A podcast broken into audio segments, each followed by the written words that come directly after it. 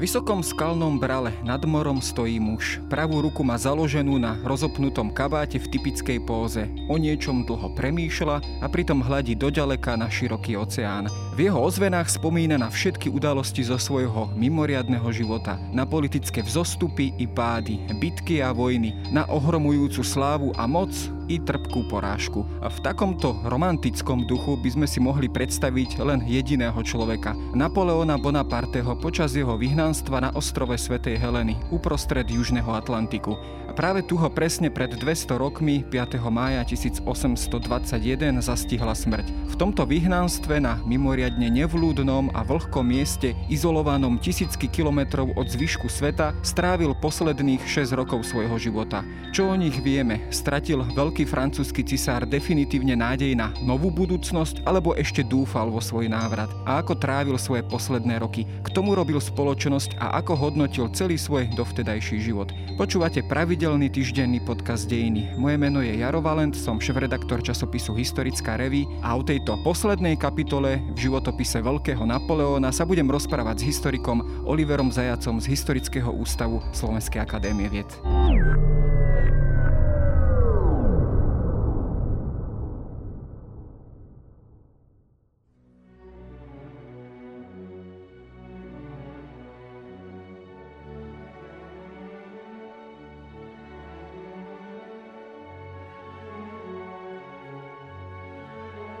No, táto kapitola e, zo života Napoleona Bonaparteho je možno asi tak najviac opradená rôznymi legendami, interpretáciami, až možno rozprávkami, e, teda rozprávaním e, takéhoto charakteru. Čím to je? E, je to tým, že máme o tomto poslednom úseku života Napoleona najmenej informácií alebo najmenej vierohodných informácií, alebo je to aj tým, že potom už ex post bola táto posledná kapitola jeho života aj romanticky spracovávaná a interpretovaná?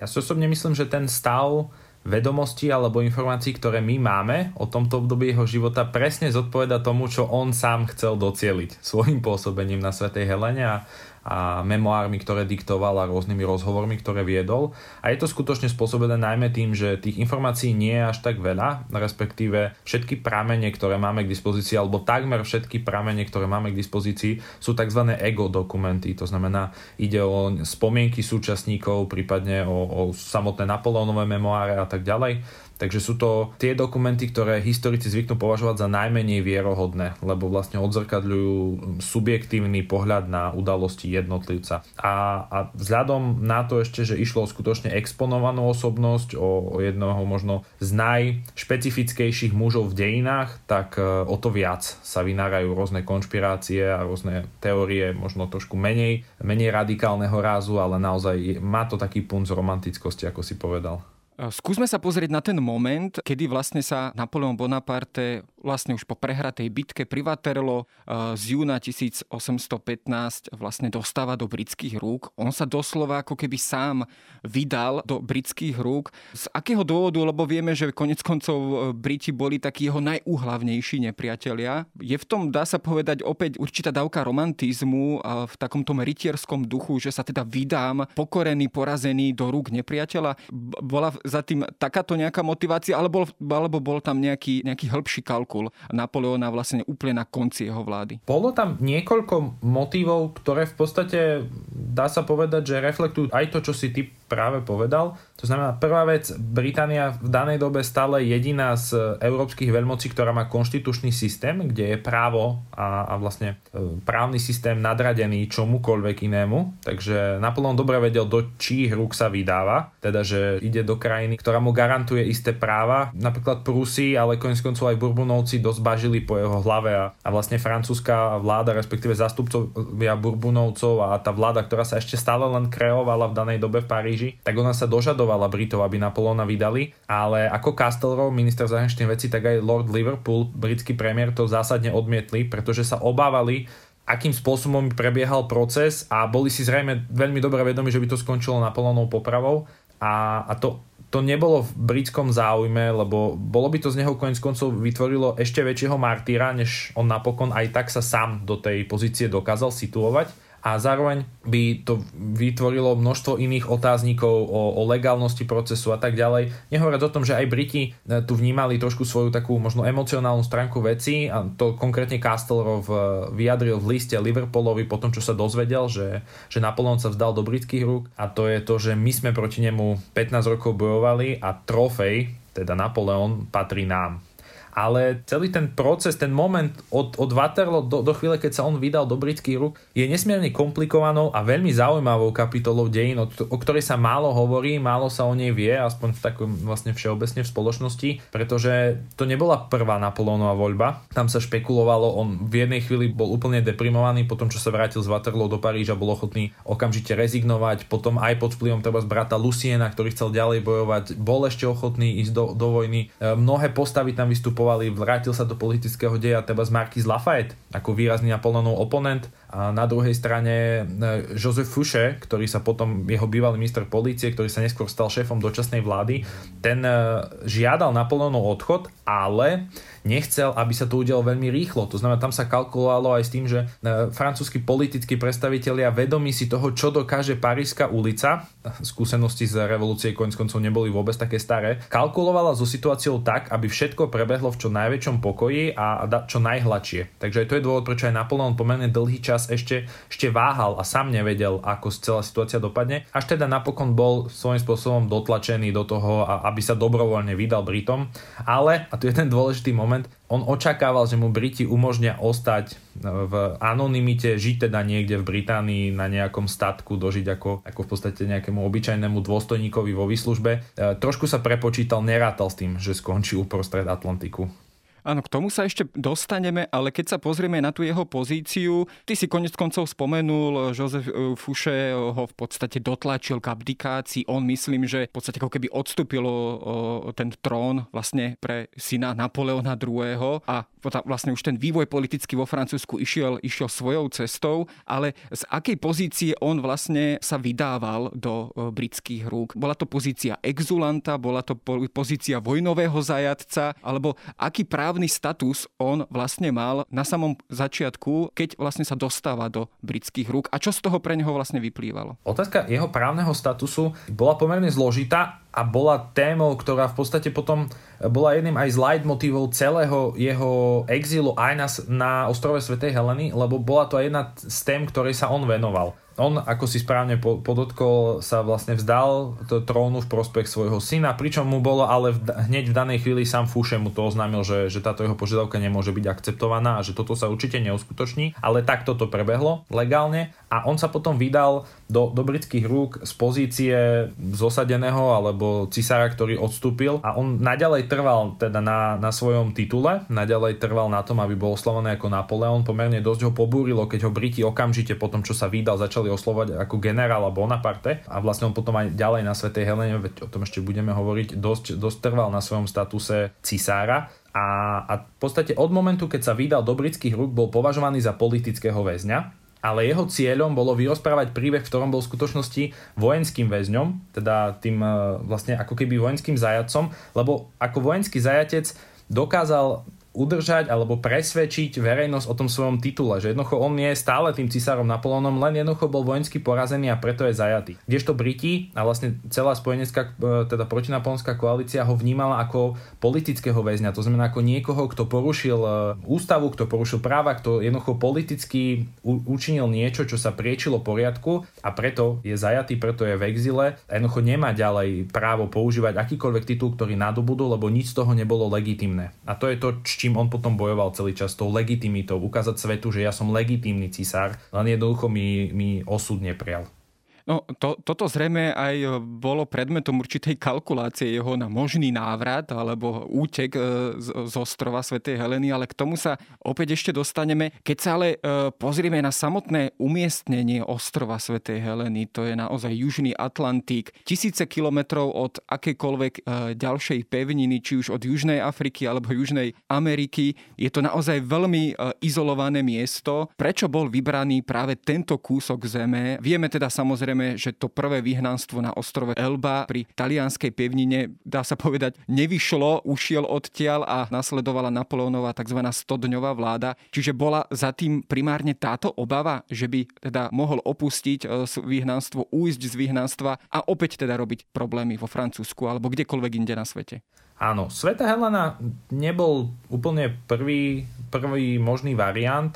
Tam niekoľko dní, približne asi týždeň, vlastne sa britská politická reprezentácia radila, kam teda umiestniť Napoleóna. Padali návrhy, ktoré boli o mnoho bližšie k Európe, napríklad aj Gibraltar, prípadne Malta, ale vlastne nakoniec to Liverpool ako premiér tento gordický úzol rozťal a pomerne rázne sa vyjadril, že, že nemôže to byť žiadna takáto európska destinácia, pretože je tu ani nie rok stará skúsenosť tým, čo sa stalo s Napoleónom na Elbe, takže práve preto potom padla voľba na, na Svätú Helenu.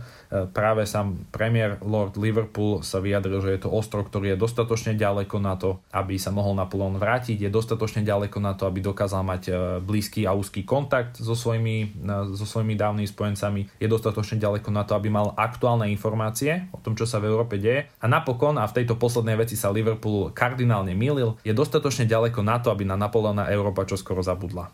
To vieme, že sa nestalo, práve naopak, ale skutočne tá poloha ostrova Svätá Helena bola primárnym dôvodom a plus samotná Svätá Helena bola pomerne dobre bránená, tam boli vlastne už od šestnásteho storočia budované pobrežné pevnosti, takže ten útek alebo prípadná vôbec snaha o útek nebola sťažená len geografickou polohou, ale aj tým, ako bol ostrov dobre chránený. To znamená, bolo veľmi náročné na ňo preniknúť bez toho, aby vás pozorovala britská armáda. Ak, ak vás už nechytilo Royal Navy, teda britské námorníctvo, čo takmer určite áno, tak potom vlastne pozemné jednotky, ktoré hliadkovali na ostrove, mali situáciu pod kontrolou.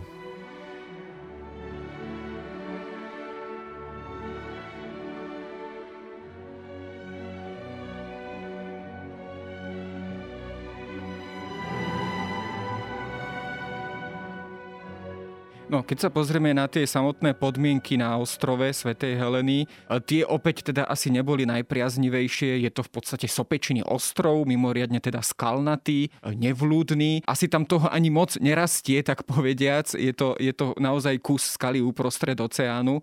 Uh, akých podmienkach tam vlastne Napoleon žil? Uh, asi s nejakým takým tým komfortným spôsobom života z cisárskych čias to asi veľa spoločného nemalo. Kde vlastne bol umiestnený na tomto ostrove? Už Wellington, Napoleonov premožiteľ od Waterloo, navštívil tento ostrov ešte keď bol, keď bol mladým vojakom, mladým dôstojníkom a vyjadril sa, že teda je to najodľahlejší kút na svete, aký len si len človek vie predstaviť. Ale na druhej strane je tam výborná klíma, čo teda nebola úplne pravda, ale on to vtedy tak vnímal, ale, ale skutočne išlo o taký, možno by som použil až eufemizmus, že zabudnutý kus sveta, kde, kde takmer nič nebolo, s výnimkou pár britských obydlí, niekoľko fariem a práve na farme, vlastne Longwood House, to je to známe pomenovanie tej rezidencie, kde Napoleon prežil posledné roky svojho života, bola pôvodne farma vo vlastníctve britskej východoindickej spoločnosti, kde tesne pred, pred Napoleonovým príchodom prešla táto farma do, do vlastníctva britskej koruny a Napoleon bol ubytovaný, ale práve kvôli tej vzdialenosti, pomalej korešpondencii a, a celému, celému tomu procesu, ktorý sa v podstate realizoval za pochodu, tak vo chvíli, keď Napoleon dorazil na Svätú Helenu, nebolo v dome, v tom Longwood House, v tej rezidencii vlastne nič pripravené. A, a už, už vo chvíli, keď tam Napoleon bol, keď tam trávil svoju prvú noc, tak vlastne ten dom bol takmer kompletne nezariadený. E, tam predtým boli vlastne uskladené zvieratá a rôzne veci, ktoré na farme boli vypestované, rôzne obilniny a podobne. Takže e, vlastne na druhý deň alebo v priebehu niekoľkých dní sa celá jeho suita vybrala po ostrove a navštevovala jednotlivé domy a, a brala nábytok. A to, čo sa vlastne páčilo, či už Napoleonovi alebo najmä teda jeho komorníkom, ktorí, ktorí toto mali na starosti, tak jednoducho znášali veci z in- iných domov na ostrove do, do toho Longwood House. S tým ale, že to samotné obydlie nebolo, nebolo vnímané ani Britmi ako, ako trvalé bydlisko.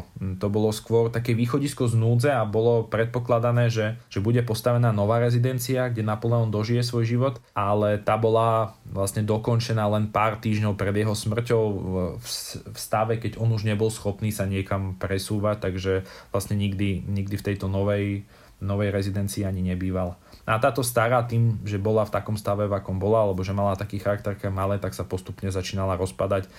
Už od roku tisícosemstodevätnásť tam pravidelne pretekala strecha, de- bola, podlaha bola deravá, žili tam hlodavce, ako skutočne podmienky, ktoré sa ani nepribližovali císarskému palácu. Keď sa pozrieme na jeho spoločníkov, spolu s ním tam vlastne išla, dá sa povedať, taká nejaká jeho suita ľudí, alebo najvernejších. Spomína sa maršal Bertrand, generál Montholon a možno ďalší. Koľko ľudí vlastne mu tam takto robilo spoločnosť? A menilo sa to počas tohto pobytu? To znamená, že či už samotná správa ostrova a vlastne britské úrady mu čoraz viac sťažovali akýkoľvek kontakt, či už so svojimi blízkymi, ale aj ich prostredníctvom s domovskou krajinou. Áno, tá prvotná suita čítala cca pätnásť ľudí, ktorým vlastne bolo umožnené odísť spoločne s Napoleónom. To číslo mohlo byť trošku, trošku väčšie, trošku menšie. Záleží, že či sú tam rátané aj manželky a iní spoločníci, ale, ale približne pätnásť ľudí. E, hovorí sa, že manželka maršala Bertranda chcela vyskočiť z okna, keď sa dozvedela, že, že jej manžel aj s ňou bude sprevádzať Napoleóna na, na Svätú Helenu. Takže nebol, nebol to minimálne v jej prípade radostný odchod. Ale tento počet nevydržal vlastne až do Napoleónovej smrti do roku tisícsedemstodvadsaťjeden. Postupne, postupne skôr ľudia odchádzali, než prichádzali. Vlastne Las Casas, Emanuel Las Casas, jeho komorník, ktorý, ktorému Napoleon diktoval tie slávne memoáre, ktoré neskôr obleteli svet, a mimochodom minulý rok, alebo dokonca tento rok vyšli v českom preklade, myslím, že prvýkrát, takže sú dostupné aj nášmu čitateľovi, aj keď neovláda niektorý cudzí jazyk, určite odporúčam. Tak napríklad on bol už v roku tisícosemstošestnásť vykázaný z ostrova, lebo pašoval korešpondenciu. Odhalili Briti, že, že naozaj pašuje korešpondenciu z Európy, takže musel odísť. Generál Gurga neskôr odišiel kvôli sporom, ktoré tam mal. Takže naozaj ten okruh Napoleonových ľudí sa stále zmenšoval a zmenšoval. A ako sa aj ty spomenul, aj britské nariadenia boli postupom času prísnejšie, takže už, už v poslednom období svojho života žil Napoleon skutočne len, len v úzkej súite ľudí. Často sa v súvislosti vlastne so Napoleónovými spoločníkmi spomína rodina veľkoobchodníka Belkomba, ktorej spočiatku myslím, že aj on nejaký čas býval, alebo teda v ich spoločnosti sa pohyboval, a predovšetkým sa spomína dcéra tohto veľkoobchodníka, s ktorou mal teda nadviazať aj nejaký taký bližší ľudský vzťah. Je toto skôr opäť v rovine možno nejakej legendy, alebo naozaj dá sa povedať, že už zrelý a pomaly aj starý muž Napoleon si našiel v podstate takéhoto milého spoločníka, ktorý mu, ktorý mu tieto roky nejakým spôsobom spríjemňoval. Ten vzťah, ale vzťah nie, nie v zmysle romantického vzťahu s Betsy Belkombovou, bol realitou. On skutočne s Belkombovcami sa niekoľkokrát stretol, dokonca prvú noc na, vlastne na ceste do Longwood House, ešte predtým, než sa priamo dostal do svojej rezidencie, tak jednu noc, myslím, strávil u nich doma, na ich, na ich farme, v ich obydlí. Ale ako vravím, ten vzťah s Betsy, ktorý ona najmä teda zaznamenala vo svojich pamätiach a listoch, bol reálny, ale bol takmer na sto percent. Ja som teda presvedčený, že na sto percent, ale na základe dokumentov môžeme povedať, že takmer na sto percent platonický. Betsy mala v dobe, keď Napoleon prišiel na Svätú Helenu trinásť rokov, a, a skôr ju, ju Napoleon zaujímal ako ako osobnosť, ako niekto, kto bol v Británii vnímaný dlhé roky ako netvor, ako ten, kto ohrozuje našu bezpečnosť, naše, naše životy a podobne. Takže ona bola skutočne fascinovaná Napoleonom, mohli by sme povedať až ako fanúšička, alebo jednoducho bola zvedavá, čo, čo je ten Napoleon v skutočnosti zač. A áno, preňho to, to bol jeden z, z úžasných kontaktov, ktorý mu umožnil na chvíľu ako keby zabudnúť možno na, na to trápenie a na všetky tie negatíva. Aj preto potom e, dosť ťažko niesol, keď oni, myslím, že v roku tisícosemstoosemnásť alebo tisícosemstodevätnásť opustili ostrov, a v podstate prišiel o takúto blízku dušu, ktorej sa vedel vyspovedať a tráviť, tráviť s ňou čas. No, tento vzťah on bol, myslím, že aj nejak filmovo spracovávaný. Je to taká vďačná téma určite, ale každopádne práve tento odchod Odchod v podstate tejto rodiny v roku tisícosemstoosemnásť bol takým aj predelom v tom jeho pobyte na ostrove Svätej Heleny, a práve tento odchod sa práve spája s pôsobením guvernéra ostrova Hudson, ktorý sa volal Hudson Lowe, ktorý teda pôsobil na ostrove a ktorý čoraz viac ako keby odsekával z tých možností, ktoré Napoleon Bonaparte mal. Bol to práve on, kto teda naozaj znepríjemňoval Bonapartemu život, a bol to on, kto možno pociťoval aj nejakú osobnú nevraživosť voči nemu. Tento ich vzťah, alebo tá dynamika ich vzťahu je, je úžasná, najmä teda, ak ju hodnotíme my dnes, a, alebo možno aj tým, ako bola spracovaná nielen na základe historických dokumentov, ale aj v kultúre, či už sú to historické romány, alebo filmové spracovania a podobne, je v tom, že oni sa vlastne stretli, myslím, že len šesťkrát za svoj život. Oni neboli v bežnom kontakte, nestretávali sa, ak to nebolo nevyhnutné. A, a vlastne dokonca to prvé stretnutie prebehlo v podstate pomerne, pomerne hladko. Napoleon sa dokonca vyjadril, myslím, že Las Casasovi povedal, že guvernér vyzerá byť celkom seriózny chlapík a správal sa ku mne úctivo. Až potom to druhé stretnutie, keď nechal vlastne Hudson Lowe stáť prechladnutého Napoleona v hustom daždi, počas toho, ako mu diktoval všetky podmienky, ktoré musí splňať a, a všetky tie obmedzenia, ktoré sa týkajú jeho života, tak to bol moment, v ktorom ho Napoleon, môžeme snáď aj povedať, že ho znenávidel. Vyjadril sa potom, že je to najodpornejšia ľudská bytosť, ako kedy stretol, a nebol by s ním ochotný vypiť ani šálku kávy. Takže skutočne to už potom prerastlo do osobnej animozity. A áno, Lowe na druhej strane nebol, tie, tie spomienky z britskej strany na ňoho sú také, že on nebol nejakým dobrým dôstojníkom, nebol žiadnym výnimočným generálom, skôr, skôr jednoducho prirastla mu táto nevďačná úloha, koniec koncov, nevďačná úloha strážiť Napoleona. A možno, že aj sám si to uvedomoval a snažil sa aspoň istým spôsobom si nejako umelo vydúpať autoritu, ale bol, áno, tento ich vzťah je jedným zo, zo špecifík a on potom výrazne ovplyvňoval ale aj celkovo, celkovo tú kultúru, ktorá tam bola, alebo možno tú kultúru vzťahov mám na mysli. A tam je taký dôležitý a možno aj zaujímavý moment, že Napoleon ako císar ešte vo Francúzsku si nikdy nejak na etikete extrémne nezakladal. Napríklad aj jedlo, tým, že bol vojak z povolania, on bol zvyknutý jesť hlavne rýchlo, aby pritom mohol pracovať a študovať mapy, a obzvlášť ak to bolo na, na ťažení. Ale etapa jeho života na Svätej Helene je práve charakteristická nesmierne prísnou etiketou a protokolom, ktorý platil v Longwood House. To znamená, večeralo sa vždy oblečení vojaci, muži v uniformách, ženy vo večernej robe, so všetkými pravidlami, ktoré platili, naozaj v niektorých prípadoch dotiahnuté až do absurdity. Dôvodom, prečo Napoleon takto presadzoval túto etiketu a protokol, bol práve to, aby ten jeho titul cisára, aby to dal najavo, či už Britom, alebo aj potom v spomienkach, v tých memoároch, v listoch, ktoré išli zo Svätej Heleny, aby bolo zreteľné, že on naďalej ostáva císarom Napoleonom a že nekapituloval, že sa neutiahol, že nie je zničeným mužom, ale že ďalej si drží tú svoju pozíciu. No a práve Hudson Lowe bol niekto, kto odmietal toto uznať a odmietal ho oslavovať ako císar, odmietal ho oslavovať vôbec ako Napoleon, ako to bol generál Bonaparte. Takže aj, aj v tomto výrazne, výrazne oni kolidovali navzájom a bola to, bol to jeden z motivov takých tých dynamických, kde ich vzťah narážal a kvôli čomu tá, tá osobná animozita bola tak silná. No ono, takéto lpenie na cisárskom titule asi nebolo celkom samoučelné, pretože sa možno aspoň v niektorých hlavách kalkulovalo aj e, s Napoleónovým prípadným návratom alebo útekom z ostrova Svätej Heleny. Bol tento scenár vôbec reálny a plánoval ho niekto? Máme o tomto akékoľvek záznamy alebo informácie, že by niekto takýto útek Napoleóna z ostrova Svätej Heleny plánoval a organizoval? Už sme spomenuli, že či už tá samotná poloha ostrova alebo aj to opevnenie pobrežné takmer na sto percent znemožňovali nejaký, nejaký plán na, na útek, ale napriek tomu sú, sú dochované pramene o tom, že, že také snahy tu boli. Myslím, že už v roku tisícosemstošestnásť dokázali Briti zachytiť list adresovaný maršalovi Bertrandovi, kde sa spomína možnosť úteku. Montholon vo svojich pamätiach zase spomína na rok tisícosemstodvadsať a na plán úteku do, do Ameriky. To sa mimochodom práve tá Amerika, Spojené štáty sa viackrát vyskytujú v týchto plánoch a v týchto teóriách, aj preto, že Napoleon starší brat Jozef ušiel do, do Spojených štátov. I jeden írsky dobrodruh Tom Johnson tvrdil potom neskôr, že mu bolo ponúknutých, myslím, že štyridsať tisíc libier na zorganizovanie úteku z Heleny pomocou ponorky. Mal zostrojiť nejakú takú primitívnu ponorku, primitívne zariadenie, ktoré, bolo, ktoré by bolo schopné plávať pod vodou a pomocou neho dovoliť alebo umožniť Napoleonovi újsť. Ale, ale práve spomínaný Montholon uzatvára všetky, všetky tieto dohady a teórie v spomínaných pamätiach konštatovaním, že Napoleon síce si vždy vypočul tieto plány, dokonca aj sám nad niektorými zvažoval, uvažoval nad ich technickou realizáciou, ale napokon každý jeden z nich zamietol, pretože už bol v situácii, kde, kde v podstate bojoval len o svoju pamäť, vlastne o svoju pamiatku, o to, ako bude pripomínaný, ako bude vnímaný v Európe.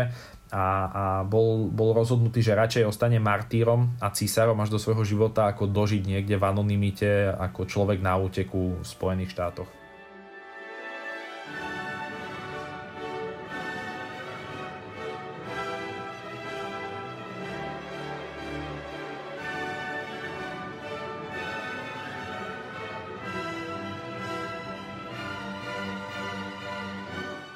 No vlastne s tým aj súvisí tá jeho memoárová činnosť, alebo teda diktovanie memoárov, to jeho spracovávanie celého dovtedajšieho života. Ako by sme ho charakterizovali, keď si aj prečítame tieto jeho pamäte? Je to snaha o nejaké objektívne spracovanie, o nejaký poctivý prístup k vlastnému životu a k prežitému? Alebo je to naozaj už taká, povedzme, snaha idealizovať samého seba, staviať sa do určitej pozície historického hrdinu, historického príkladu, modelovania sa do, do takéhoto symbolu? Bola v tomto skôr badateľná Napoleónova snaha, teda týmto druhým spôsobom? Určite nešlo o snahu objektívne zhodnotiť vlastnú osobnosť, to, to zďaleka nie. Na druhej strane, ten jeho prístup k tomu, ako vyrozprával svoj príbeh v, v tých slávnych memoároch, ale aj v mnohých iných dokumentoch, ktoré sú z tohto obdobia zachované, nebol nejaký samoučelný, alebo on v podstate bol reflexiou na to, ako sa o, na, aký diskurs sa o Napoleónovi viedol v Európe. On si bol dobre vedomý toho, že ako bude po jeho porážke nasledovať, alebo ako bude vyzerať diskusia o tom, kým vlastne bol. A jeho zámerom, cieľom bolo ponúknuť Európanom, lebo Primárne, primárne išlo o to doručiť informáciu do Európy, iný pohľad na udalosti. To znamená poukázať na, na vlastné úspechy, áno, ale on zároveň dokázal byť na niektorých, na niektorých miestach tých pamäti aj kritický. Je vlastne taký jeden výrok alebo parafráza jednej jeho myšlienky, že urobil som v živote množstvo chýb, na ktoré sa bude spomínať, ale Arcole, Rivoli, Pyramídy, Slavkov, Jena, Friedland, toto sú monumenty, ktoré navždy ostanú. A potom druhý, druhý podobný, podobného charakteru výrok je, je o tom, že, že ak by sa aj zabudlo na všetky moje vojenské víťazstvá, tak to, čo ostane, sú monumenty, mysliac na, na budovy, na, na architektúru, ktorú, ktorú on vlastne on v Paríži postavil, alebo ktorá bola postavená pod jeho vedením, na, na Code Napoleon, respektíve Code Civil, ktorý dodnes teda je základom francúzskeho práva. Takže on skutočne sa snažil v podstate predať, bo mohli by sme povedať, predať svoj pohľad na udalosti, svoj príbeh alebo svoju interpretáciu vlastného života a poukázať na, na pozitívne veci, ktoré, ktoré môžu byť považované za pozitívne, ktoré dosiahol. Ukážkou toho, aký význam on kladol práve tejto činnosti, a môžeme povedať, že toto bola tá, tá hlavná úloha, ktorú on sám sebe delegoval na Svätej Helene, bola, bola práve vlastne bojovať o svoj odkaz. On približne dvanásť hodín denne podľa dochovaných záznamov strávil tým, že diktoval memoáre, respektíve písal rôzne listy a podobne. Takže naozaj drvivú väčšinu svojho času venoval práve tomuto boju o, vlastnú, o vlastné dedičstvo. No a ono svojím spôsobom aj prežilo aj v takejto mimoriadnej rovine, teda častokrát je Napoleon práve takto vnímaný ako legenda, ako symbol, ale keď sa pozrieme na samotný koniec Napoleona Bonaparteho, na jeho smrť, tá je opäť opradená, ako to pri takýchto hrdinoch býva, veľkými dohadmi a interpretáciami a nezhodami. A samozrejme aj v tomto prípade sa tu ponúka tá interpretácia, ktorá hovorí o tom, teda, že Napoleon bol otrávený, ale teda, alebo teda bol zavraždený. Konkrétne mal byť teda zavraždený postupným trávením arzénom. Je na tomto niečo pravdy, alebo e, naopak je to nejaká populárna verzia jeho smrti, ktorá z realitou ale v ničom nekorešponduje? Povedal by som, že celý úvod, alebo vlastne pôvod tejto konšpiračnej teórie, alebo iba teórie, e, vlastne vytvoril už sám Napoleon, alebo tie základy položil už sám Napoleon, ktorý vo svojej pamäti píše, že umieram zabitý Britmi. Je otázkou, či hovoril o, o niečom konkrétnom a mal na mysli nejaký konkrétny akt, alebo, alebo hovoril skôr metaforicky. Ja sa teda prikláňam osobne viac, viac k tej metaforickej rovine a bolo vykonaných alebo realizovaných niekoľko, niekoľko výskumov, niekoľko vlastne analýz, primárne na základe vlasov, Napoleónových vlasov, ktoré sú zachované, a údajne sa teda našlo v týchto vlasoch, našli sa vyššie stopy arzénu, také, ktoré mohli mať aj negatívny dopad na jeho zdravotný stav, ale je, je tu strašne veľa ale v celej tejto teórii, napriek tomu, že nájdeme dnes aj historikov a historikov, ktorí veľa píšu o Napoleónovi a predávajú sa ich knihy a sú presvedčení, že Napoleon bol otrávený arzénom. Ja teda osobne sa skôr prikláňam k teórii, ktorú napríklad aj Thierry Lenz, jeden z najznámejších a najrešpektovanejších francúzskych súčasných historikov a šéf Fondation Napoléon, francúzskej takej výskumnej inštitúcie venujúcej sa práve Napoleónovi, tak on poukazuje na to vo svojich textoch, že veľmi veľa príznakov otravy arzénom chýba. To znamená, že tá otrava arzénom ako, ako ochorenie alebo ako príčina smrti má nejaké svoje symptómy, a, a väčši, väčšia časť z nich vlastne nebola dokázaná v, v Napoleónovom prípade. Potom, čo piateho mája tisícosemstodvadsaťjeden Napoleon zomrel, tak na druhý deň bola realizovaná pitva. Pitva, pri ktorej bol prítomný ako francúzsky, tak aj britský lekár, práve kvôli tomu, aby boli vyvrátené akékoľvek pochybnosti o jej výsledkoch. A tá pitva ukázala pomerne škaredé výsledky, alebo teda ukázala Napoleónovo telo, Napoleónov vnútorné orgány v zlom stave.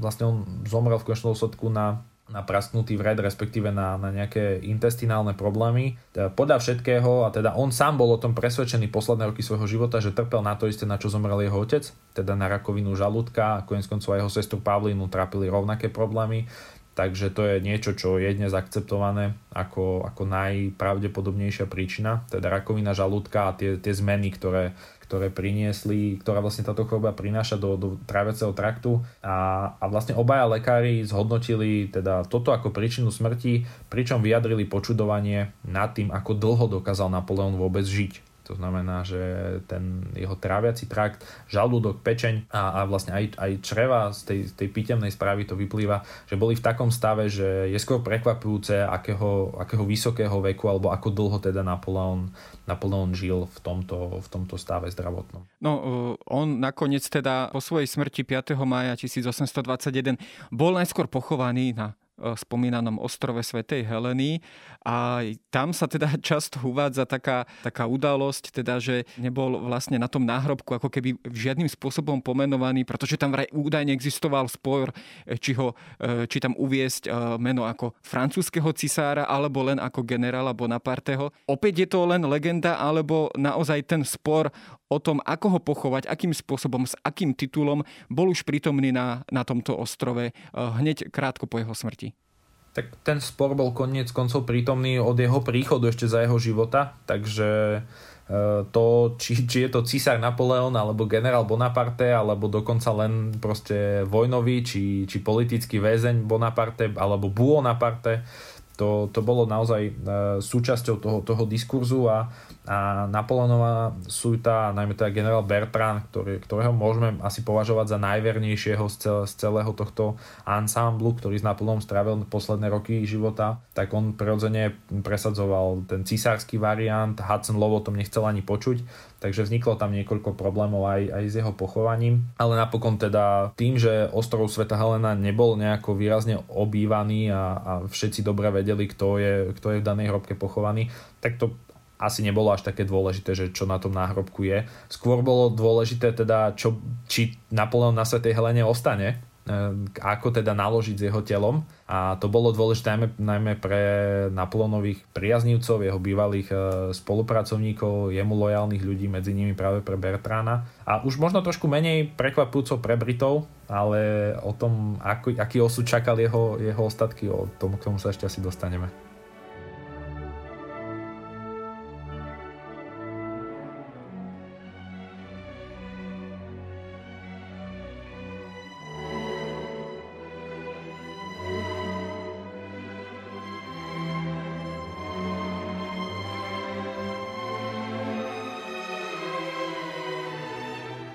No, to je práve tá vec a to sa dostávame k roku tisícosemstoštyridsať, kedy boli Napoleónove ostatky vlastne prenesené z ostrova Svätej Heleny do Francúzska. Bola to naozaj, naozaj pompézna udalosť. Bolo to vlastne začias francúzskeho kráľa Ľudovíta Filipa. Čo tomuto predchádzalo, aká povedzme aj politická konštelácia a dohoda medzi Francúzmi a Britmi. Jednoducho už opadli tie obavy pred nejakou glorifikáciou Napoleóna, pred nejakým možným návratom jeho povedzme aj revolučnej vlády a revolučných myšlienok s tým spojených. Skrátka bola na tomto už široká politická dohoda v celej Európe, keď sa Napoleónove ostatky mohli vrátiť do Paríža. Ja možno trošku naruším práve aj to, čo ty si povedal, to také tradované, že išlo o pompeznú udalosť. Ona bola plánovaná skutočne ako pompezná, ale potom sa z rôznych dôvodov až takou pompeznou nestala, respektíve boli tam mnohé iné problémy, ale, ale aby som teda začal po poriadku. Už vlastne rok po jeho smrti alebo v podstate v priebehu pár mesiacov opäť trvalo istý čas, kým sa Európania dozvedeli o tom, že Napoleon zomrel, ale britská, britský parlament, respektíve britská vláda už v roku tisícosemstodvadsaťdva, to znamená, pravím, sme rok po jeho smrti, vyhlásila, alebo teda vlastne adresovala Francúzom kráľovi Ľudovitovi osemnástemu depešu, že teda Napoleónovo telo, Napoleónove ostatky sú majetkom Francúzska a je v podstate na, na Francúzoch, čo sa s ním stane, čo sa s jeho, s jeho telom stane. Briti sú ochotní ho vydať hoci aj hneď teraz. Ale úplne prirodzene a, a zrejme očakávanie Ľudovít a, a nikto z, rod, z dynastie Bourbonovcov nemal nejakú túžbu dostať Napoleóna do Francúzska. To bolo už nie v podstate stále len pár rokov po skončení napoleonských vojen, v čase, keď dynastia a kráľ boli takmer úplne nepopulárni vo Francúzsku, naozaj ten, ten režim sa nestretával s pochopením, ten autoritatívny režim Ľudovita osemnásteho a potom Karla desiateho. Takže vlastne táto nejaká výzva Britov, alebo táto poznámka ostala nereflektovaná až potom za časť, za časť júlovej monarchie v roku tisícosemstoštyridsať skutočne došlo, došlo k, k debate a následne aj k prevozu Napoleónových ostatkov. Tam zohral významnú úlohu vtedajší premiér Adolf Thiers, ktorý bol historikom, okrem toho, že bol politikom, bol historikom a napísal dve do dnešného dňa pomerne dosť zásadné pojednania o dejinách konzulátov, o dejinách cisárstva a on práve videl vlastne v tomto prenesení ostatkov alebo vlastne v prinesení Napoleóna späť domov jeden silný symbolický moment, ktorý by mohol pomôcť monarchii, ktorá opäť už strácala na svojej popularite. Ľudovít Filip tak ako heroicky začal, heroicky v zmysle, že bol privítaný značením a celá, celá monarchia bola po júlovej revolúcii v roku tisícosemstotridsať privítaná ako, ako niečo, čo, čo prinavráti tú slávu Francúzsku a prinavráti tie dobré časy, tak postupne tá popularita klesala a Thiers spoločne s podporou Ľudovita Filipa práve vymysleli takýto plán, že privezieme späť Napoleóna a vlastne my budeme tí, tí, ktorí dokázali vrátiť späť milovaného císara, lebo on už v danej dobe skutočne vo Francúzsku milovaný bol do veľkej miery, ešte stále žilo množstvo veteránov napoleonských vojen, ktorí na ňo nedali dopustiť. A zároveň tak pripomenieme aj vlastne tú slávu Francúzska, lebo koniec koncov Napoleon je symbolom vojenskej francúzskej slávy a v roku tisícosemstoštyridsať Francúzi skôr boli negatívne alebo mali negatívne vojenské skúsenosti, no a, a preto vlastne, ako som aj vravel, Briti s týmto nemali zásadnejší problém. Bola po istých rokovaniach bola prijaté, bolo prijaté rozhodnutie, že teda sa, sa delegácia, britsko-francúzska delegácia vypraví na ostrov Svätej Heleny. Mierne do toho celého zasiahla výmena premiéra, z Thiersa nahradil François Guizot, ktorý, ktorý vôbec nebol fanúšikom tohto plánu. On dokonca musel na silu, vlastne on bol v čase, keď Thiers prišiel s nápadom doviesť späť Napoleónove ostatky, bol Guizot veľvyslancom v, v Londýne, veľkým odporcom plánu priviesť späť Napoleónove ostatky, ale bol donútený e, viesť tie rokovania s britskou stranou. No a potom, čo sa stal premiérom, došlo aj k tzv. Východnej kríze v roku tisícosemstoštyridsať, ten spor medzi Egyptom a Osmanskou ríšou. Nechcem veľmi zachádzať do detailov, aby sme nestratili tu nič. Takže bolo tam v istej chvíli, vo chvíli, keď už bola delegácia teda na Svätej Helene a prebiehala exhumácia Napoleónových ostatkov, tak v Európe sa riešilo, že teda čo, čo teraz, že či vôbec vrátime toho Napoleóna Francúzom, či neostane v Británii, ale tak napokon sa to celé diplomaticky nejako uhralo do, do offside-u v úvodzovkách a, a Napoleon bol vrátený tam, kde chcel vždy prežívať, na, na pobreží Seiny uprostred francúzskeho ľudu, ktorý on tak miloval, to sú teda jeho slova, ale tá pompeznosť, ktorá bola očakávaná a vlastne tá celonárodná oslava z toho, že sa vrátil domov císar, tá neprebehla kvôli protestom vládnym, ktoré prebiehali už trošku skôr a vo Francúzsku bol v danej dobe sprísnený policajný režim a mnohí veteráni napoleonských vojen, ktorí čakali a chceli sa dostať vlastne na, tieto, na, na túto obrovskú udalosť, tak neboli, vlastne, nebolo im umožnené prísť, takisto nebolo umožnené prísť širokému davu. To znamená, že nakoniec toho bola v podstate udalosť, kde boli len pozvaní hostia, respektíve niek- dostal, dostal sa tam istý počet ľudí, ale nebolo umožnené možnené Francúzom a obzvlášť teda Parížanom si užiť tento moment do takej miery, ako to bolo predpokladané. Takže tam pompeznosť nebola úplne taká, ako chceli vlastne samotní Francúzi. No napriek tomu dnes vlastne ostatky Napoleóna spočívajú v parížskej invalidovni. Je to v podstate jedno z takých najikonickejších miest v Paríži a v podstate je to aj vnímané svojím spôsobom aj ako určitý historický a kultúrny odkaz aj moderného Francúzska. Bola hneď po Napoleónovej smrti a po jeho prevezení ostatkov, a to si skúsme takto zhodnotiť na záver, taká všeobecná zhoda na tom, teda, že práve, práve jeho ostatky, jeho si jeho jeho symbol, jeho historický odkaz je vo francúzskej spoločnosti všeobecne akceptovaný. Bez ohľadu na to, či sa v celom devätnástom storočí a nasledujúcom období striedala, striedalo cisárstvo s republikou a podobne a krajina prechádzala cez najrôznejšie turbulencie, bola od začiatku na tomto všeobecná ľudová, ale aj politická zhoda. Napoleonov odkaz je... je v podstate pomerne komplikovaný a tá, tá zhoda neestvovala úplne na začiatku, ona neestvuje ani dnes.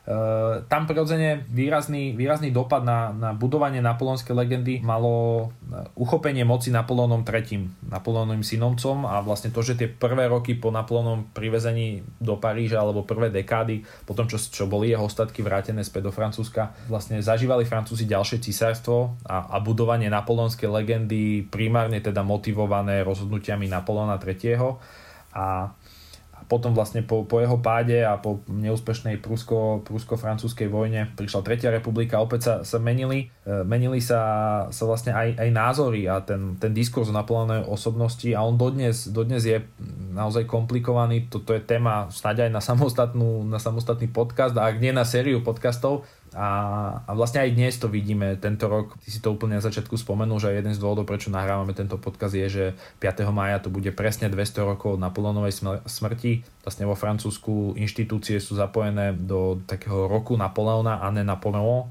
ktorý vlastne je organizovaný množstvo udalostí, žiaľ kvôli koronavírusu teda buď preložených na neskorší termín alebo prenesených do, do online priestoru, ale, ale v rámci politickej reprezentácie je to pomerne komplikované a v podstate až, až súčasný prezident Emmanuel Macron je prvým prezidentom piatej francúzskej republiky a možno, že aj tej štvrtej, nie som si úplne istý, ako, ako to bolo v prvej polovici dvadsiateho storočia, ktorý sa zúčastnil, alebo zatiaľ to deklaroval, uvidíme, ako sa situácia vyvinie, ale zatiaľ deklaroval, že sa zúčastní spomienkovej udalosti. Napoleon nie je pripomínaný politickou reprezentáciou verejne vo Francúzsku, pretože najmä teda ľavicové spektrum ho vníma ako, ako vraha revolúcie a ako diktátora a tyrana.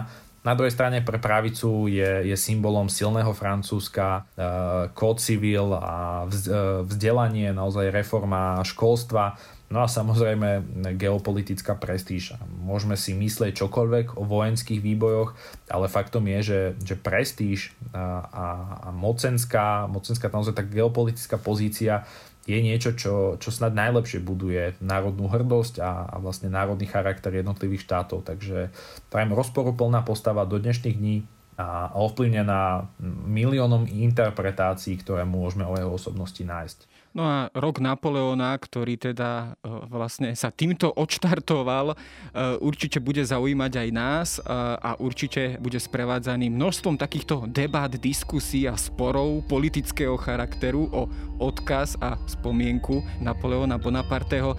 Jeho ale poslednú kapitolu v živote sme si priblížili s historikom Oliverom Zajacom.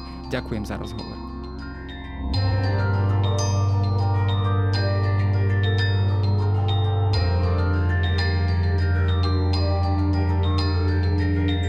To je na dnes všetko. Počúvali ste Dejiny, týždenný podcast denníka SME a Historickej revue. Podcast Dejiny vychádza každý týždeň v nedeľu. Prihláste sa na jeho odoberanie vo svojej podcastovej mobilnej aplikácii na platformách Google Podcasty, Apple Podcasty alebo v službe Spotify. Všetky diely nájdete aj na adrese sme.sk lomka dejiny alebo historickarevue bodka com. Ak sa vám podcast páči, môžete ho ohodnotiť. Ak mi chcete poslať pripomienku, môžete sa pridať do podcastového klubu denníka SME na Facebooku alebo mi poslať mail na adresu jaroslav bodka valent zavináč petitpress bodka es ká. Ja som Jaro Valent a na tvorbe tohto podcastu sa podielal aj Viktor Hlavatovič.